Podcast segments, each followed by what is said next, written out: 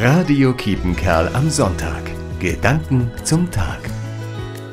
Ideen muss man haben. Und wenn dann jemand eine gute Idee hatte, dann fragen sich die anderen, warum ihnen das nicht eingefallen ist. Manche Leute werden durch ihre guten Ideen richtig reich. Andere bewirken etwas für andere Menschen. So einen habe ich kennengelernt.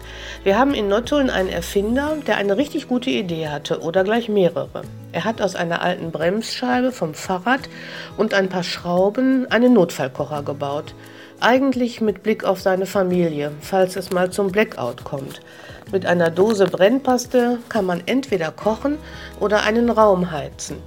Die zweite Idee war dann, dass das doch auch hilfreich sein könnte für Menschen, bei denen die Infrastruktur schon zusammengebrochen ist, für die Menschen in der Ukraine nämlich.